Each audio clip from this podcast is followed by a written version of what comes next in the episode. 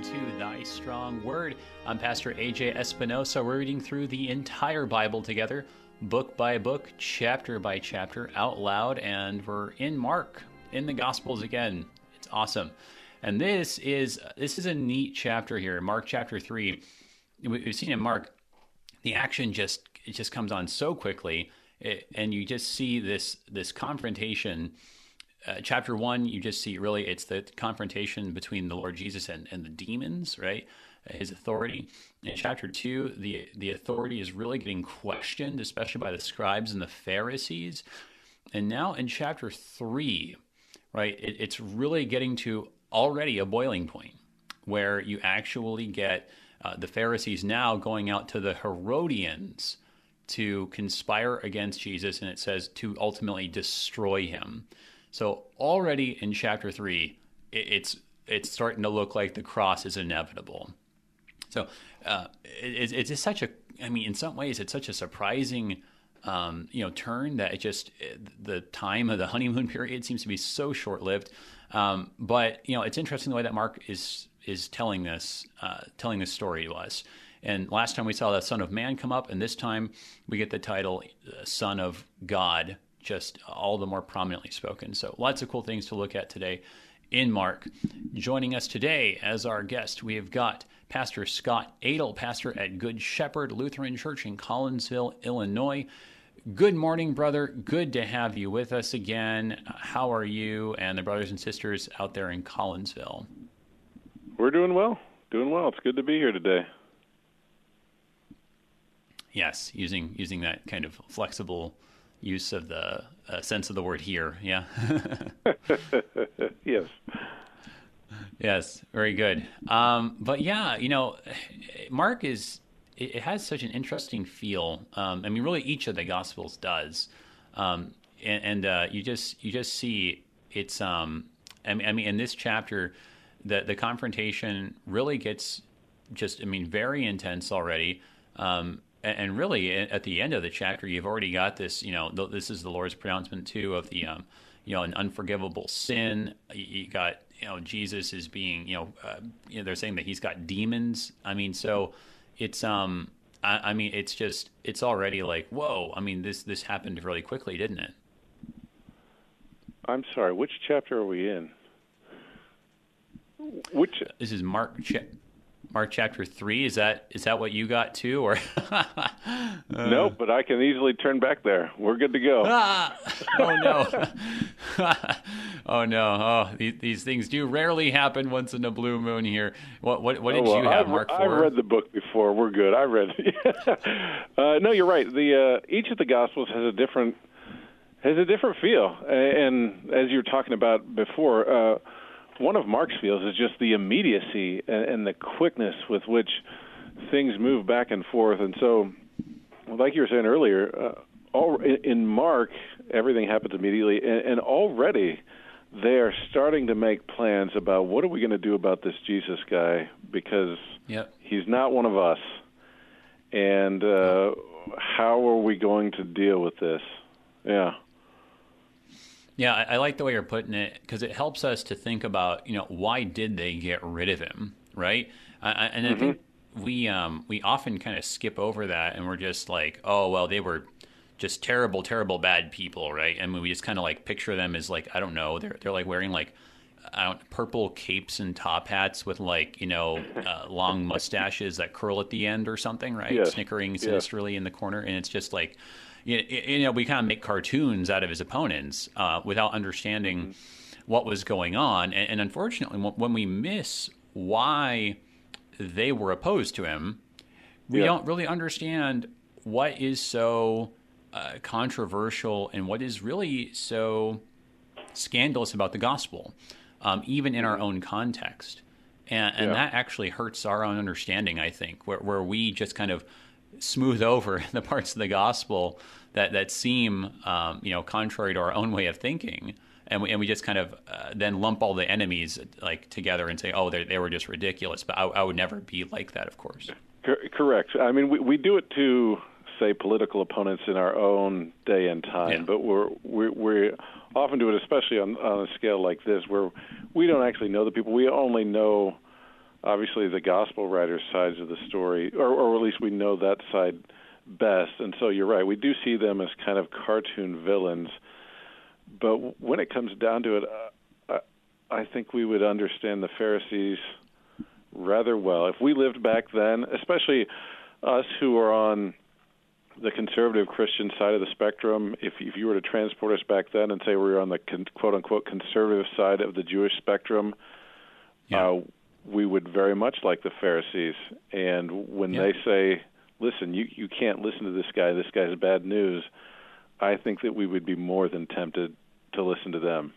uh, I, I agree 100%. I think that, you know, I, I've had a I've had a hard time um, getting to cross sometimes in Bible studies, but I think you're right. Like if you if you were to put us back then, I think that we would all be like, of course the Pharisees are the good guys, right? Who do you think the good guys are? The zealots, the Sadducees, right? Correct. I mean, yeah. they're they're the crazy people, right? I mean, they're they're just. I mean, they don't they don't even believe in, in all in all this. They don't they don't believe in the resurrection, right? They don't believe in you know um, angels and spirits, and it's like you know, oh, what is this? They don't believe in anything, right?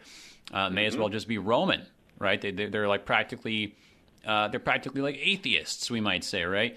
Um, and, yep. and, we would feel all kinds of sympathy for the Pharisees, I think, and um, yep. we're just kind of overlooking that by by making them out to be uh, these. Well, I mean, characters. you see too, even even people who were on eventually on Jesus' side, like the, the the disciples of John the Baptist, even they're confused, and, and yeah. at times will come up and ask him questions like, "Why did why we do this? Even the Pharisees do this. Why don't you do this?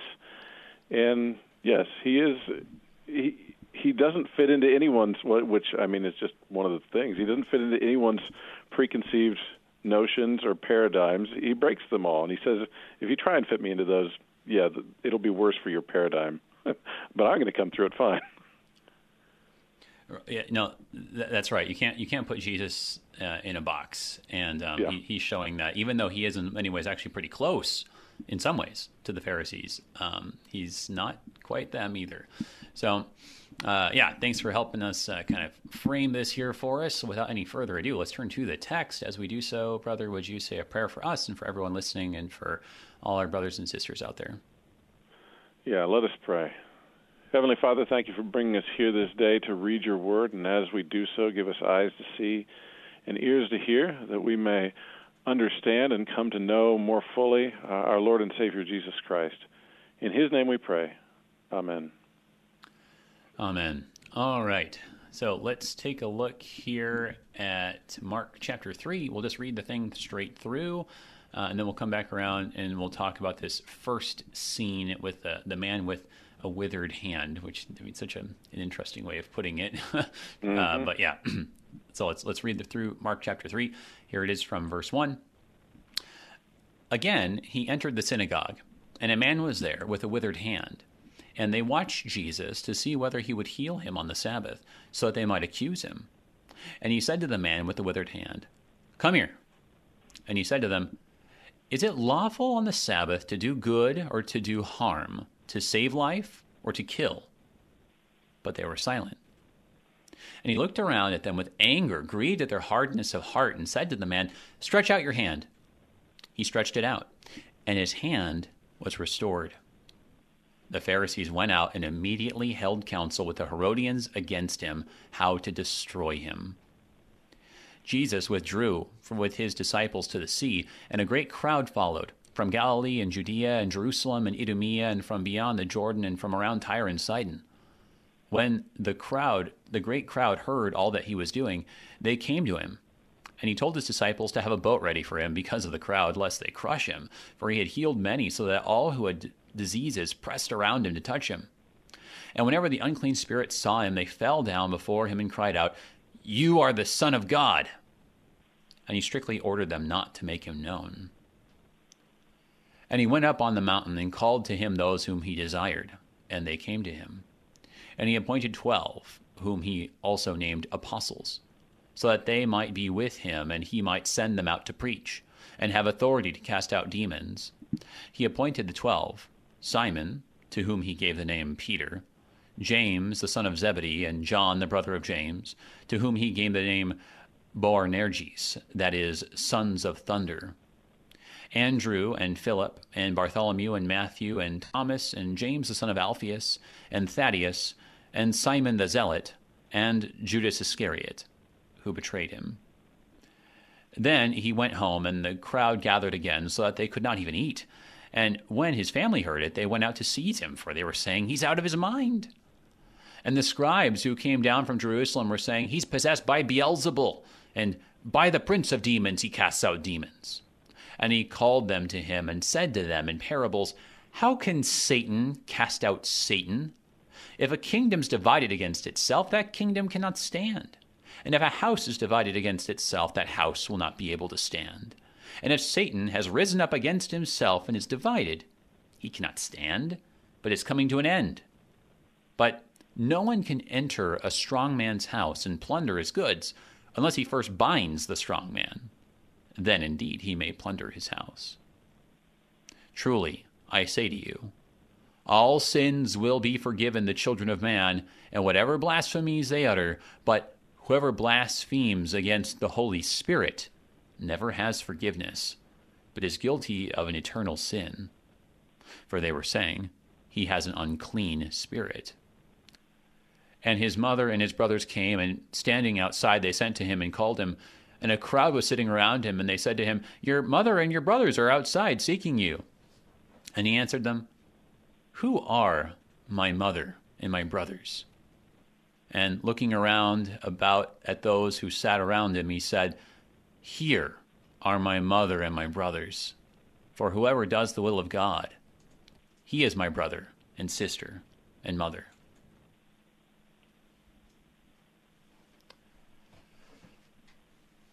so many things going on in each of these chapters. It it feels like you're just like, oh man, are we really going to talk about all of these things? Yeah. Um, but I mean, yeah, I, I, think that you really see this. I mean, it's just the the, the both both the popularity, right, and the the the anger, the consternation around Jesus. It's just turned up to eleven, and this is already this is only chapter three. You've got people who are saying he's crazy, namely his own family. You got people who are saying he's he's possessed, right? Mm-hmm. He's possessed by yeah. Beelzebul. Um, you got people planning to destroy him, and also he's so popular um, that he can't eat or go anywhere without danger of being crushed by the crowd. So, I mean, it, it's just it's a, there's a frenzy around him at this point already so early on. Well, yeah, and this is one of the ways too you can see even from the people who disagree with him, just the things that they disagree about also yeah. give evidence to what he was doing. I mean, clearly he he does things that people regard as miracles, whether or not uh, there are people who listen to Jesus and like that he's doing miracles, or whether or not they're against him and doesn't think he should be doing miracles on the Sabbath. Just in the way they frame that shows that he's doing miracles. He is healing people just right. like as you said earlier, with the way that they complain about how he talks, is is an indicator that he talks differently, and and oftentimes it'll come after one of his sermons that it'll say the crowd, at least the crowd that was listening to him, says this guy doesn't talk like our guys. This guy talks like someone with authority, and the way that you, you can see them as you said, calling him crazy and these kind of things, they also right. Normal people don't talk the way that guy talks. What does right. this mean? And clearly, one of the options, I mean, as C.S. Lewis has famously put it, there there are really three yeah. options. One to believe him, and one is the, the the road they take here. You call him crazy. Say he's possessed. Say he's out of his mind. Or the the third one right. would just be he's a liar and an evil man. Uh, but right. just, just in the way that they set it up shows that he doesn't talk the way that other people talk or like you and I talk. Right. Yeah. No, I, I think that's right. You, you really, um, I, I, think this is where where Lewis. Um, I'm thinking about what you were saying about. Uh, I mean, uh, Lewis's trilemma, right? That either he's um, you know, out of his mind, or he's uh, just evil, right? A liar, mm-hmm. or he's actually, uh, you know, good. You know, he actually is, is, what he yeah. says, right? He's, um, yeah. And, and, I think that there's, um, you know, that's a little bit of a simplification, but I think that it's actually a pretty good way of summarizing the, the reactions around him, right? I mean, people yeah. basically are like either, either like the, the guy's nuts, and this is exactly what you have in three, um, or um, he's out to deceive our nation. He's going to end up destroying our people, right? Because the Romans are going to come and uh, you know mm-hmm. just end everything here. Or there's the people who are like you know in faith coming to him and uh, receiving healing. But but but certainly there's no one who's saying like, oh, he's uh, I don't know what. He, I mean, he's just uh, the the disciples made up the whole thing. He didn't really exist. Um, he's or not just, actually. He's a great miracles. teacher. Yeah, he's a great or, teacher. Yeah. He's a philosopher or something along those lines, which is often what you get these days. And to those kind of people, you can only say, "Well, have you actually read the Gospels?" Because no one thought that about it. No one thought that he was just a good teacher and all the miracles were made up. No, you don't find that there. No, no one thought he was just a great philosopher and uh, and just kind of aloof right. in the way that philosophy professors are. No one thought that. That that is the reaction from precisely zero people in the Gospels. Yep. Right.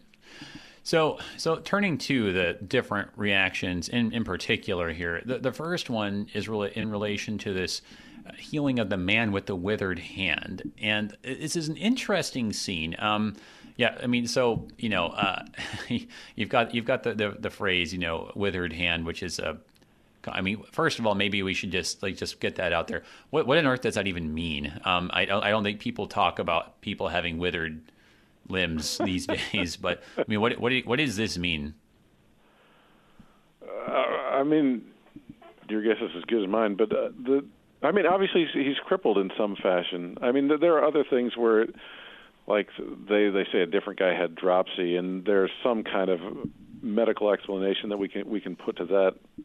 I don't know if there is specifically that here, but clearly uh, he recognized him. Uh, everyone recognizes him as a man who who is crippled, and so when Jesus is is going to make him whole, and he does this for all sorts of diseases, whether it's a skin disease, whether it's uh, actual demonic possession, whether it's uh, paralysis. I think was a, was a, in one of the chapters. Uh, yeah. w- we had before. Uh, you see that that God does view this as something that that can and should be healed, and uh, he he is willing to make people whole not only spiritually but physically, and that, this is the promise ultimately as we look forward to the last day as well that we will be whole not just spiritually and mentally but physically right. as well right. And, and, i think that that was you know that that was the the connection that was really helpful when we were back in chapter 2 that we saw that you know it, it's really something that the paralytic you know his friends are lowering him through the roof right? Um, he sees their faith it says right? That's in verse 5 of chapter 2 and yeah. and then you know what's he say? Son your sins are forgiven. And and and we just wouldn't necessarily make this connection like hang on what we thought that he was looking for a miracle not necessarily forgiveness right? Correct. Uh, but but but we, we, we saw that that this this is the whole idea like in, in this culture there's an intimate connection between sickness and sin. Um, you know if you're if you if you if you got some kind of sickness especially something like paralysis or like a withered hand uh, which we'll, we will get to in just a second. Um, it's assumed that it's because you've committed some kind of sin, and so if you're if you're going up to a rabbi, if you're if you're showing up in the synagogue, right, um, it's because you've repented, and what you're hoping for is forgiveness. But the assumption is you're going to get forgiveness when you're healed. You know that that's that's the that's the framework they're operating in. So they are looking for forgiveness, and this guy, if he's showing up in the synagogue he's looking for forgiveness too. Um, I, am sure that he would have naturally assumed, like everybody else, that he had this withered hand uh, because of his own sin, or, or, maybe because of the sin of his parents or something. But um, this, from what I've read, this condition was basically his hand was like atrophied, like he couldn't mm-hmm. he couldn't move it. I mean, like the, the muscles were just all um, yeah. j- just constricted all the time. Like he couldn't actually like extend it or stretch it out, um, which I, I, think is where you get to it in verse five, right? But so he yeah. is looking for forgiveness, and he feels um, dejected. He feels rejected by God, which is then I think why it's so surprising when Jesus looks at him and says, uh, "Come here." Mm-hmm. Mm-hmm. I mean, yeah, you, what you just talked about there is kind of laid out in a, in a different gospel in John chapter nine, where he goes through some of these issues as as well. And and that man is uh, taken aback when when they question him about who healed you. What do you think about him? He's like, well, uh, he healed me. He's a good guy, right? That's he's a good guy, and this, this is the same kind of thing that Jesus is asking them here. Is it lawful on the Sabbath to do good or do harm? Right? What would if you saw a problem in front of you that you could fix immediately? Wouldn't you do that good? And then when when he gets the silence from them, which everyone just sees as a as a damning silence because they know the right answer, but they're not willing to say it. They're not willing to say it because that would give some kind of points to Jesus, and that, so that you, you find this also when. Uh, when he later on in the gospel when he asks them about John the Baptist, what do you think about John's baptism? Was it from heaven or from man? And again, they come back yeah. completely stone faced because they know to admit that would be admitting that Jesus, and in that case, John the Baptist, was right and they were wrong. And just the, the point blank right. way that Mark records it is as, as cut to the quick as you can go. Do good or do harm, save life or kill. Everyone knows the answer. Every single person knows the answer. They do too. and this is why Jesus gets right. angry at them. And and he says it's not yeah. only anger; it is hardness of heart. You refuse to acknowledge what is right in front of me, and instead you're trying to trap me. And in trying to trap me, you're leaving other people in danger and in harm. And this is not going to go well. I mean, this is this is ultimately the way that that this gospel will go is is they think that Jesus is go, is going to do bad and do harm, and this is why they they start the machinations to kill him. But it's right. also as, as soon as he starts telling the parables, he says, "No, no, no, no, guys, I'm going to be raised. This is not going to go well for you if you don't repent."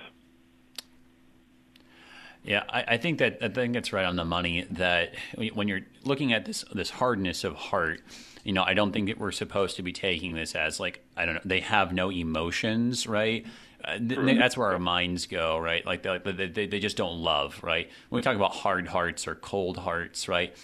We're really focused on the emotions in our mm-hmm in, in, our way of talking today. But when you look at the, the ancient, the biblical way of talking about the heart, it's talking about their intentions and their plans and their desires, which is to yeah. say they have made up their minds at this point and they're committed, right? Like, like they're, they're in. Um, they're in 100%. They're committed. There is no changing course for them at this point. Yeah. Their, their, minds are made up. So, I mean, so he's grieved at how, how dead yeah. set they are. Mm-hmm. Yeah, even in the face of evidence, they are against Jesus. Yeah. And so th- this is one of the shocking things as you go through the Gospels, as they harden their hearts and as they refuse. Even the good things he does, they refuse to acknowledge as good. And it, actually, that, that's where this that's where this chapter is going later on with saying he's he's working on Satan's side. They just refuse to acknowledge anything he does as good. Right. So so it's not that they're just I, I, don't know these icy bad guys who just don't care. I mean, like you were saying, in some ways it's like they do care, right? They do care about their country. They they think yep. that in some ways uh, what they're doing right now is justified, right? That they are in, in the big picture um, doing what's right, you know, because if they if they put down this man who's going to cause all kinds of problems, they will be able to preserve their heritage and their nation on a certain level, right? So there's there there's yeah there's a lot of conflict here. It's a lot of uh, it's very complicated. It's a complicated motives, I guess you might say. It's not so black and white, yeah, but no. there is something very black and white about this commandment. Uh, but yeah, uh huh, yeah, yeah. So so say, exactly oh, that, this, that is where we're going. When you put the law of God yeah. That's right. It gets very, very black and white. And we'll talk more about that here when we get back from our break. Got to take a short one here. Everybody, hang on with us. We're looking at Mark chapter 3 here on Thy Strong Word. We'll be right back.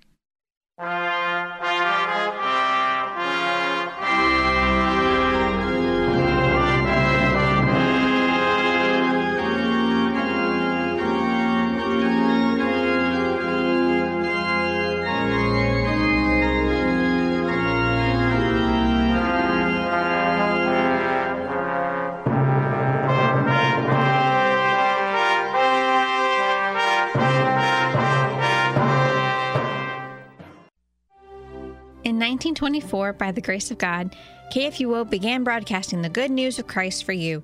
A long part of this history is bringing you worship services to hear and receive the good gifts of God in His words. This Sunday morning, join us for services from Ascension Lutheran Church in St. Louis at 8:15 and Hope Lutheran Church in St. Anne at 10:45, as well as Bible study from St. Paul's Lutheran Church in De Pere at 9:30. Hear Christ for you in Sunday morning services on KFUO. Worried king. I dare not leave my kingdom in the hands of the man he is growing to be. And a daring knight with a plan. Sire, I must have full charge of the prince if this is to work. Sir Malcolm and the Missing Prince. Lamplighter Theater. Building character one story at a time. Lamplighter Theater, here on this station.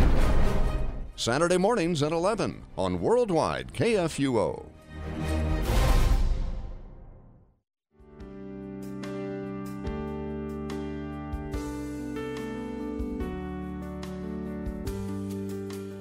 I'm Pastor Ken Bomberger. Join me weekday mornings at 7:15 for Oratio, your time of scripture, meditation, and music on KFUO. Christ for you anytime anywhere.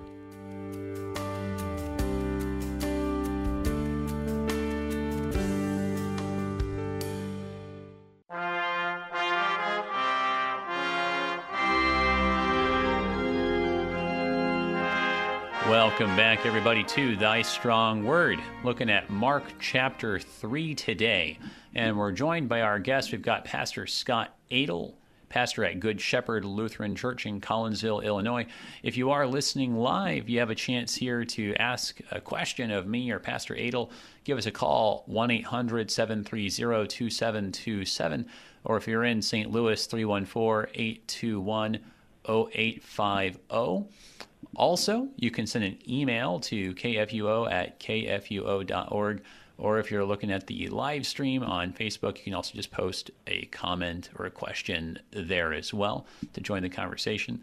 Also, want to thank our supporters, our underwriters at the Lutheran Heritage Foundation.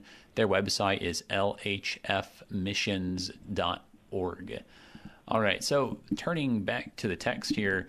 Um, yeah, so we were just talking about that. So this this hardness of heart, they, they are resolved. They're saying, look, um, our our actions are justified in the big picture. Yeah, we're going to have to bend some rules along the way, um, but it's it's for the good in the end, right? So I mean, so this this is this is a this is really just kind of a blow here to them what Jesus the Lord here is doing because they don't they don't want this this confrontation. They don't they don't want this kind of uh, popul- this popularity contest to go on because they're losing it, um, like, like you were saying, right? Just the same way that they were losing it with John the Baptist, you were mentioning earlier. So here, here comes Jesus, right? Um, th- this man who feels rejected by God, he feels like uh, he's got sin on him, he needs forgiveness.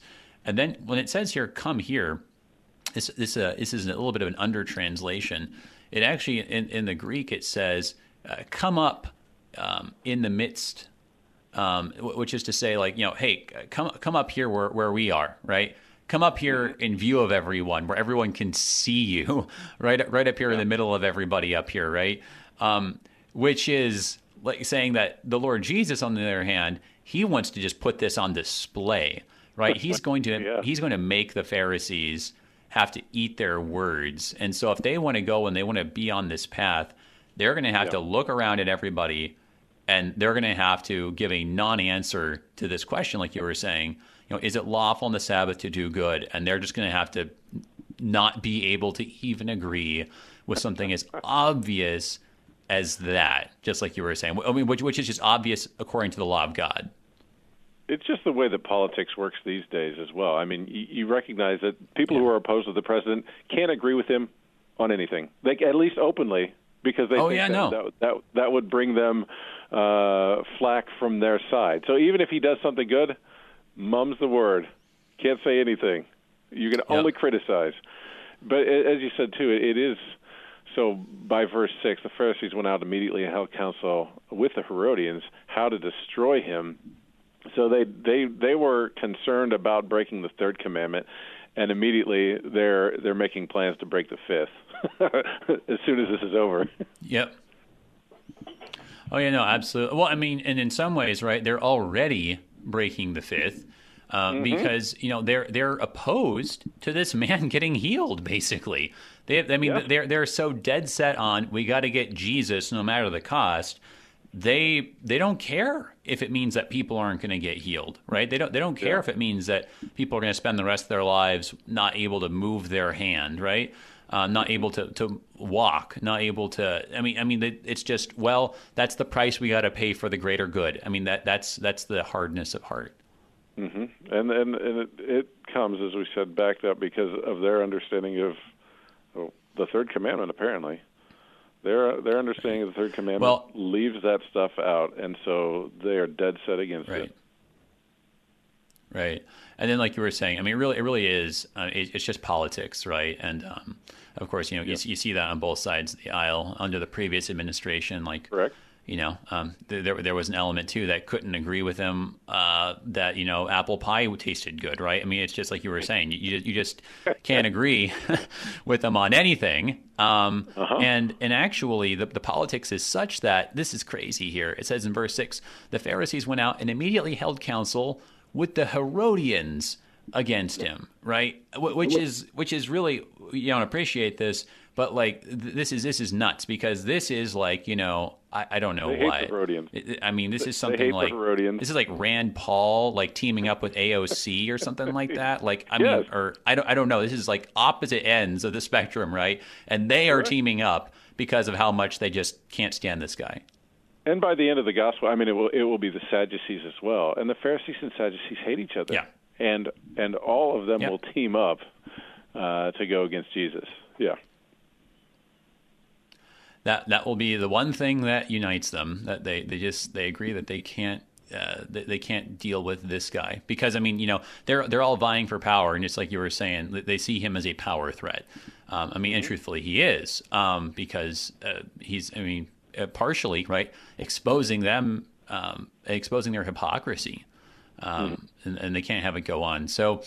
Uh, so that's the situation that, that Mark three sets us up with, um, you know, the, this really this increase in the the political turmoil that's going on. And so he he gets out of the situation, right? He he, he does a little bit of this public provocation, but then he gets out of the way. Um, you know, he withdrew with his disciples. It says right, but the, the crowd follows him from everywhere. Um, Galilee, Judea, Jerusalem, Idumea, beyond the Jordan, from around Tyre and Sidon. This is basically a way of saying just north, south, east, west. It's everywhere. Yep um, you know, from the countryside, from the holy city itself, um, everybody. Um, yeah. And what's interesting about this this little scene here, right? Uh, that you know he's like, "Hey, get, guys, get the boat ready because because here they come." um, yep. I mean, it, it's it, it, just shows you, right? Just the opposite reactions that are going on, and, and, and particularly, I think this is then the big the big thing here that we might skip over. Um, the the opposite reactions even from the demons, the unclean spirits, who finally say this: "You are the Son of God." And I, and I think this is the first time that someone has said "Son of God" in the Gospel of Mark. That, that this that this phrase gets put on somebody's lips here, yeah. at which and it comes out a couple uh, times. Which is the a really big moment. recognize him. Yeah, no, the demons are the ones who recognize him, and just give him the time. You are the Son of God, and uh, he orders them not to make him. I, I don't know if this is just because having demons be your PR team is probably not the best idea. So there, there might be that, but they they immediately see something that most of the other people don't, and this is one of the things about the crowds that follow Jesus. You're right; they, they are large crowds and they're from everywhere. But eventually, the Gospels will start to break down. Well, why are you following me? Are you following after me for bread? Or are you following after me for healing? Or are you following after me because you believe I'm the Christ that's going to be crucified and rise again? And and, th- those kind of questions will go all the way down to the twelve themselves. And it's one thing to be popular; it's another be another thing to be popular for the correct reason. And this is something that he's going to have to deal with on a different level.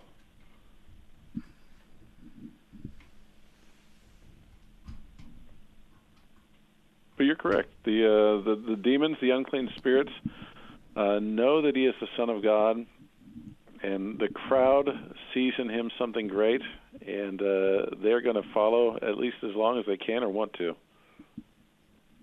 Right. Yeah. No. It's um, it, it really it really is. We we, we got to appreciate this here. You know, th- this title gets put here. You're the Son of God, and we might just kind of say that, uh, see that, and be like, okay, of course, Jesus is the Son of God, right? And it's a good thing.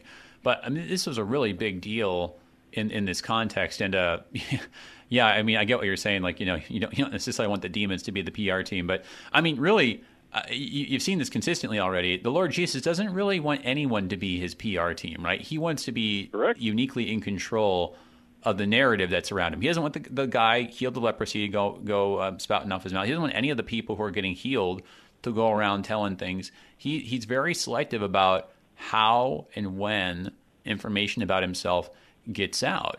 Um, there is a timing to all of this, and and this is the thing, and this is interesting here because we we've already heard, you know, that you know the Lord's been like, hey, keep your mouth shut. But here it says in particular, right? Um, he strictly ordered them not to make him known. Uh, this Yeah. is the one thing that you really need to keep under wraps. Um, and, and the way that it comes out here, I think, shows that this is not just what the unclean spirits are saying, but this is what the crowds are hoping, right? They say, You are the Son of God. Uh, we're, we've been looking for the, the Son of God. We've been look. When's he going to come? Like who, who who's it? Right? Because we need one. Because it's certainly not Herod. um, so Yeah. this is a live question, and the way that the the spirits are saying it is like, and you're the answer. You, it's you. Yeah, and and you, you, as we were saying too, you're right. He did talk to the leper about not speaking about him, and and one of the reasons why is it made his job harder. So already back in chapter one, when he began to go out and talk freely about himself being healed, it said Jesus could no longer openly enter a town. That uh, Yeah. what he comes to do and preach and teach uh, and proclaim the kingdom of God coming in him. When anyone else is his PR team, that kind of stuff gets pushed to the wayside, and instead they're looking for these marvelous signs and miracles, and uh, it, it, it prevents him from doing the job that he wanted to do in the way he wanted to do it. E- even though they're well right. I, I think. Yeah, yeah, no, yeah, and, and I think that's spot on. That that the, the point of the miracles, right, is to assist the preaching that he wants to do. Right, he's we, we saw that in chapter one. Yeah. his purpose is to preach. That's what he said he's come to do, and and so when he's come here in chapter three, right, uh, you know, he heals this guy's hand, right, because he's it, it's an object lesson, you know, like hey, this is this is my this is my illustration for my sermon, right, about what the purpose of the Sabbath is, right. I mean, of course, he he like he cares and he he wants to help people, but the the point, right, is, is that all of this would assist in, in the preaching ministry. And so he, he doesn't want to just be the miracle guy. He's not just the, you know, like he's a, hey, this this guy's a really good doctor. You know, like uh, he'll he'll fix you right up, right? Um, then you can go back to your normal lives and go back to your regular routine. So, uh, yeah, so you're right. There's this very particular way that he wants the information to be coming out, um, and the way that he wants people uh, to be tracking with this because the purpose is that he wants to be able to go from place to place and spread the gospel. He doesn't want to be crushed underfoot because there's a you know a crazy crowd that that just wants a bunch of uh, well that wants a show. So I think I think yeah you were starting to say that so you really do see some of that too then when when he does go up up up onto the mountain because he's sort of like okay guys like we need to like really get away for a second here. Um, and it says there it's an interesting way of putting it right in verse 13 he called to him those whom he desired right? Like like there's there's a there's a small group here deliberately. I mean he could have Yeah. he could have appointed 500 i think uh, he could have you know started forming Yeah. an army right now but that's Yeah. not what he wants to do he's like I, I just need a small circle here Yeah, and uh, obviously there's a larger group. This is even you find out from the Book of Acts when they when they pick someone to replace Judas's place, kind of among these twelve, is they say, "Hey, we need someone who's been around with us the whole time." And you're like, "Well, wait a second, who? Where are all these other people from?" Uh, you you see hints and glimpses from the Gospels that it's clearly more than just these twelve men uh, a lot of the time. But uh, he he chooses these twelve, this smaller group, uh, for a special for a special uh, reason and for a special task. Right, and um, you know, it's not like you know everyone else following him was um, I, I, don't know what was was bad and right, and these twelve were good. I mean, it's kind of obvious yeah. from the list, right, that you get uh, you get Judas Iscariot who betrayed him, right. Um, mm-hmm. So it, it's not it's not as if you know like oh these are the only 12 that get it and we'll see that again and again right that um, yeah. well these 12 don't necessarily quite get it either no one really does but what what's interesting i think when you look at the 12 here right um, they're, they're kind of an eclectic bunch um, yes, you know he has his reasons it says right you know he, he desired like he had his reasons he knew what he was thinking he had his plan mm-hmm uh, but you know, he preaches um, his mission, and he gets these twelve to go on and also to preach. That's their first job, number one. They'll also cast out demons, but he gets um, you know, he gets some I don't know, some young hotheads, right? He gives them the name Sons of Thunder, right? Yeah. He's got a he's got a guy who's such a well-known zealot they just put it in his name, Simon the Zealot, right? So correct. He's got he's got a he's got a mixed crew here, right? Which is which is interesting. You know, it's not like he uh, was just like I'm only going to call this certain group. This kind of thing gets back to the politics stuff we were talking about. I mean, I would yep. it doesn't say this here, but I would guess that some of these guys were probably like Pharisees or Pharisee sympathizers too. I mean, so he he kind of draws on a group of them and says, you know, I'm not really like with one of these teams here. It's whether or not you're on my team. Mm-hmm. Yeah, and I, I think too the other the other thing here is just the number twelve. This kind of carries mm-hmm. a special importance, and and is making a statement in and of itself that, that these, these kind of people are going to be, and they are, as you said, from all walks of life. Obviously, Matthew is a tax collector, and, and I think we all assume decently well off, maybe not super rich, but decently well off. So he he picks from different levels of society, different backgrounds, and different political uh, alignments. And yeah, he, he's using the ones that he desires f- for his own tasks. Yeah, you, you, got you got some older, some younger, um, all different sorts of backgrounds. And I think yeah, you're right. I think that this is actually a preaching moment too, because when people see that he's followed around by a group of twelve who have this authority, what are they thinking of, right? Well, they're thinking of Joshua marching around with the 12 um, heads of the tribes of Israel, right? I mean, he's, yeah. I mean, and of course, you know, Joshua and Jesus are the same name um, in, in, in Hebrew. Yep. So it's, it's, it's unmistakable. I mean, he's making a statement, you know, I mean, even by saying this, this is his subtle way. I, I think in some ways, this is his subtle way of saying, yeah, I am the son of God. I actually am the king and the rightful ruler of our people. But he's not going to come out and say it. He's just going to have 12 follow him around that will really be suggestive of the idea. Yeah, and it, it, it, like you said, it is. This is Israel. Israel is with God leading them, and then the twelve tribes. And he's not going to say that out loud. He's just going to pick twelve guys to lead around. And this is also kind of the key at the end of the chapter when he's talking about who is my mother and brother and family.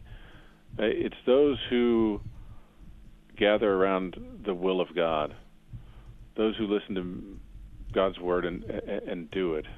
That that is what family. That's that's who's in my family, and w- when he's just doing it this here with the number twelve.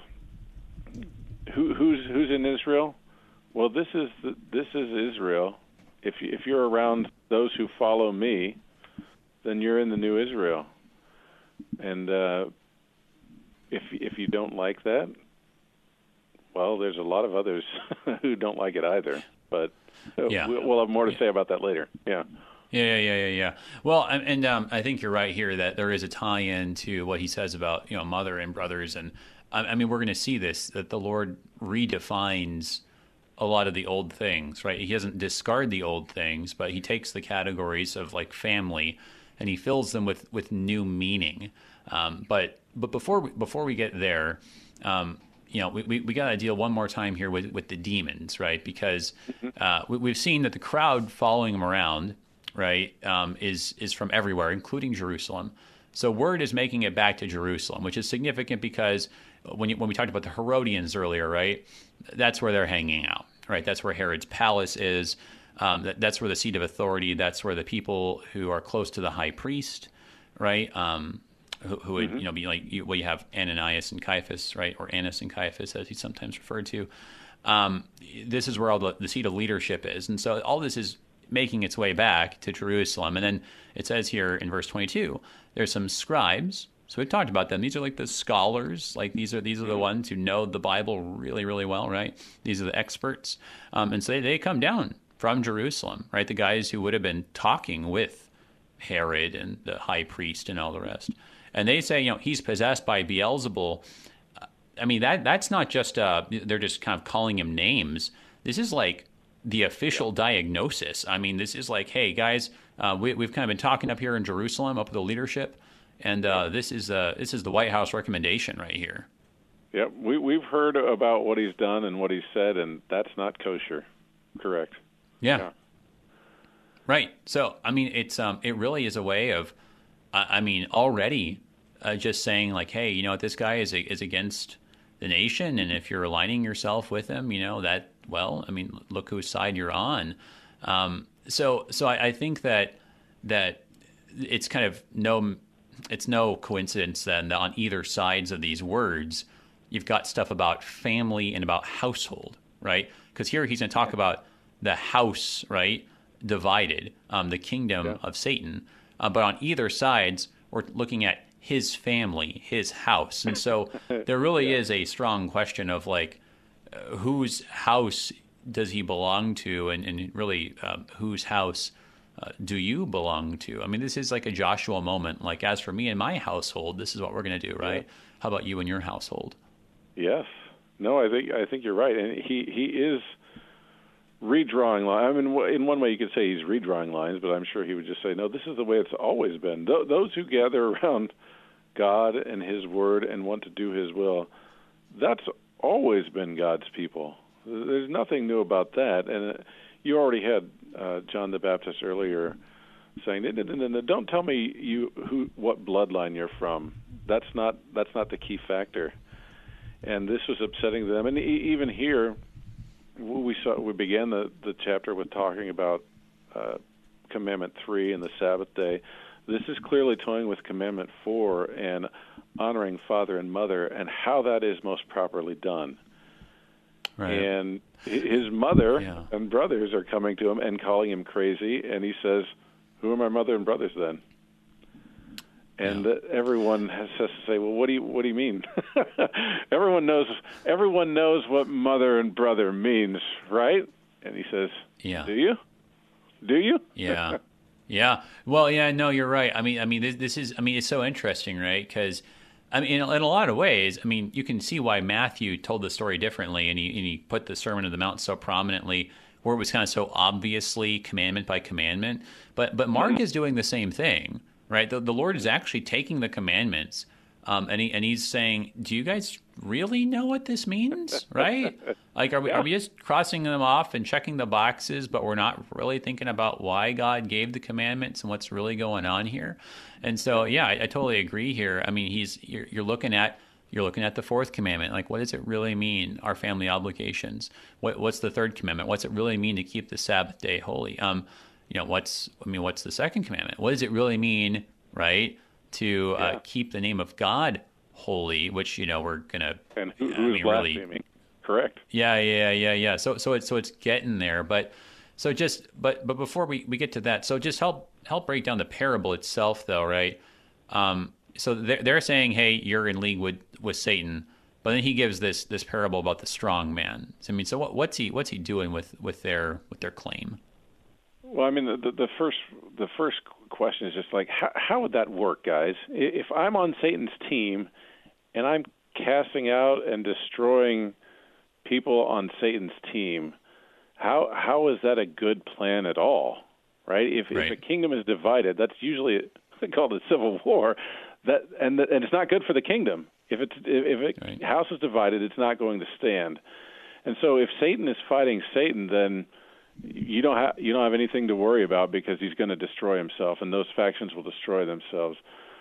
on the other hand, if there is someone fighting against Satan and it's not Satan because that would be absurd, might it be I don't know, the finger of God? Might it might it be someone who's actually against Satan and wants to fight him and is defeating him? If if if I'm able to just cast out demons, if Satan's soldiers are just repelled by me and I defeat them, that right. could mean that I'm actually stronger than Satan. And if right. if if I were going to take over a house, if I were a thief, as soon as I tied up the owner of the house, I could take whatever I want, right? Maybe yep. that's maybe that's what's going on. And yeah, he, well, mean, and, and, you just um, question to them. I appreciate that you drew in the parallel passage just now. You said "finger of God." That's what you get in Luke 11, right? Where he, he kind of just comes out and says it more explicitly there in, in Luke's uh, uh-huh. uh, recounting of it, right? That you know, it, but if it is by the finger of God, then I cast out demons. Then the kingdom of God has come upon you. And the way that Matthew puts it, then in chapter 12 of his account, you know, uh, he says, "But if it is by the Spirit of God that I cast out demons, then the kingdom of God has come upon you." Which uh, I, I, think then are are kind of ways of helping us understand this. Then this this bit about this unforgivable sin, as it's um, sometimes called, right? Um, mm-hmm. Just I mean, we have to kind of go over it really fast, but just kind of in a nutshell, what what's it getting at here?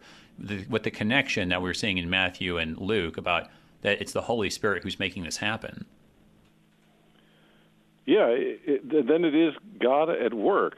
And if you you've, if you've aligned yourself against God, and, and the Holy Spirit is the one uh, who whose power Jesus is utilizing to do His works, and it's the Holy Spirit who works through His preaching and teaching to bring people to not only health and wellness but soundness of mind, and seeing Him as the Christ, then if you refuse to listen to him, you've painted yourself in an awkward corner because he's the savior. And if your yep. if your plan is he's not the savior, where does that leave you?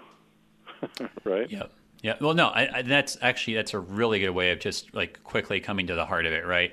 Like it, it's not as if there's like actually in God's rule book, right? There's a hierarchy of rules, and if you break this one rule, yeah. like, oh man, all bets are off. Sorry, you know, like at the pearly uh-huh. gates, Peter's like, sorry, but you broke, you know, like section, like you know, C subsection, you know, gamma, right? Like, no, it's not like that. Like, right. there's some kind of technical rule. It's just that if you align yourself against God and you're saying God is the devil, basically um, yes. Well, then, who's going to forgive your sins? You've kind of taken out the only person who could possibly do that for you. So, yep. uh, right, I, I, think it's it's kind of a lot it's a lot simpler, uh, just as you explained it, um, than we sometimes make it out to be. Only like thirty seconds left here. So then, coming back to the to this mother and brothers thing. So, what is he getting at then? After having said this about uh, unclean spirits and the Holy Spirit, uh, that hey, these are my mother and my brothers. Mm-hmm. He, I mean, he's he's clearly here talking about there are hierarchies of family, and the family of God is first and foremost. And those who are in the family of God listen to and do the will of God, and they they will see that keenly in Jesus Christ. And if they don't, there's some other kind of family going on. A- amen, right? And then we, you see so much of that throughout the rest of the Gospels and the rest of the Scriptures. Thank you so much, brother, uh, for being on your toes and for joining us today. God bless you and the rest of your Easter season. You too. Thank you. Thank you, brother. Everybody, that was Pastor Scott Adel, pastor at Good Shepherd Lutheran Church in Collinsville, Illinois. Moving on to Mark 4, but first, we're going to look at a psalm next week. So check that out. Till then, I'm Pastor A.J. Espinosa. You've Peace. Been listening to Thy Strong Word, produced by the Lutheran Church Missouri Synod Office of National Mission in cooperation with Worldwide KFUO, the official broadcast ministry of the LCMS. Your support is vital for this program to continue. You can make a gift safe, secure, and easily online at kfuo.org. Thank you for listening and supporting Thy Strong Word.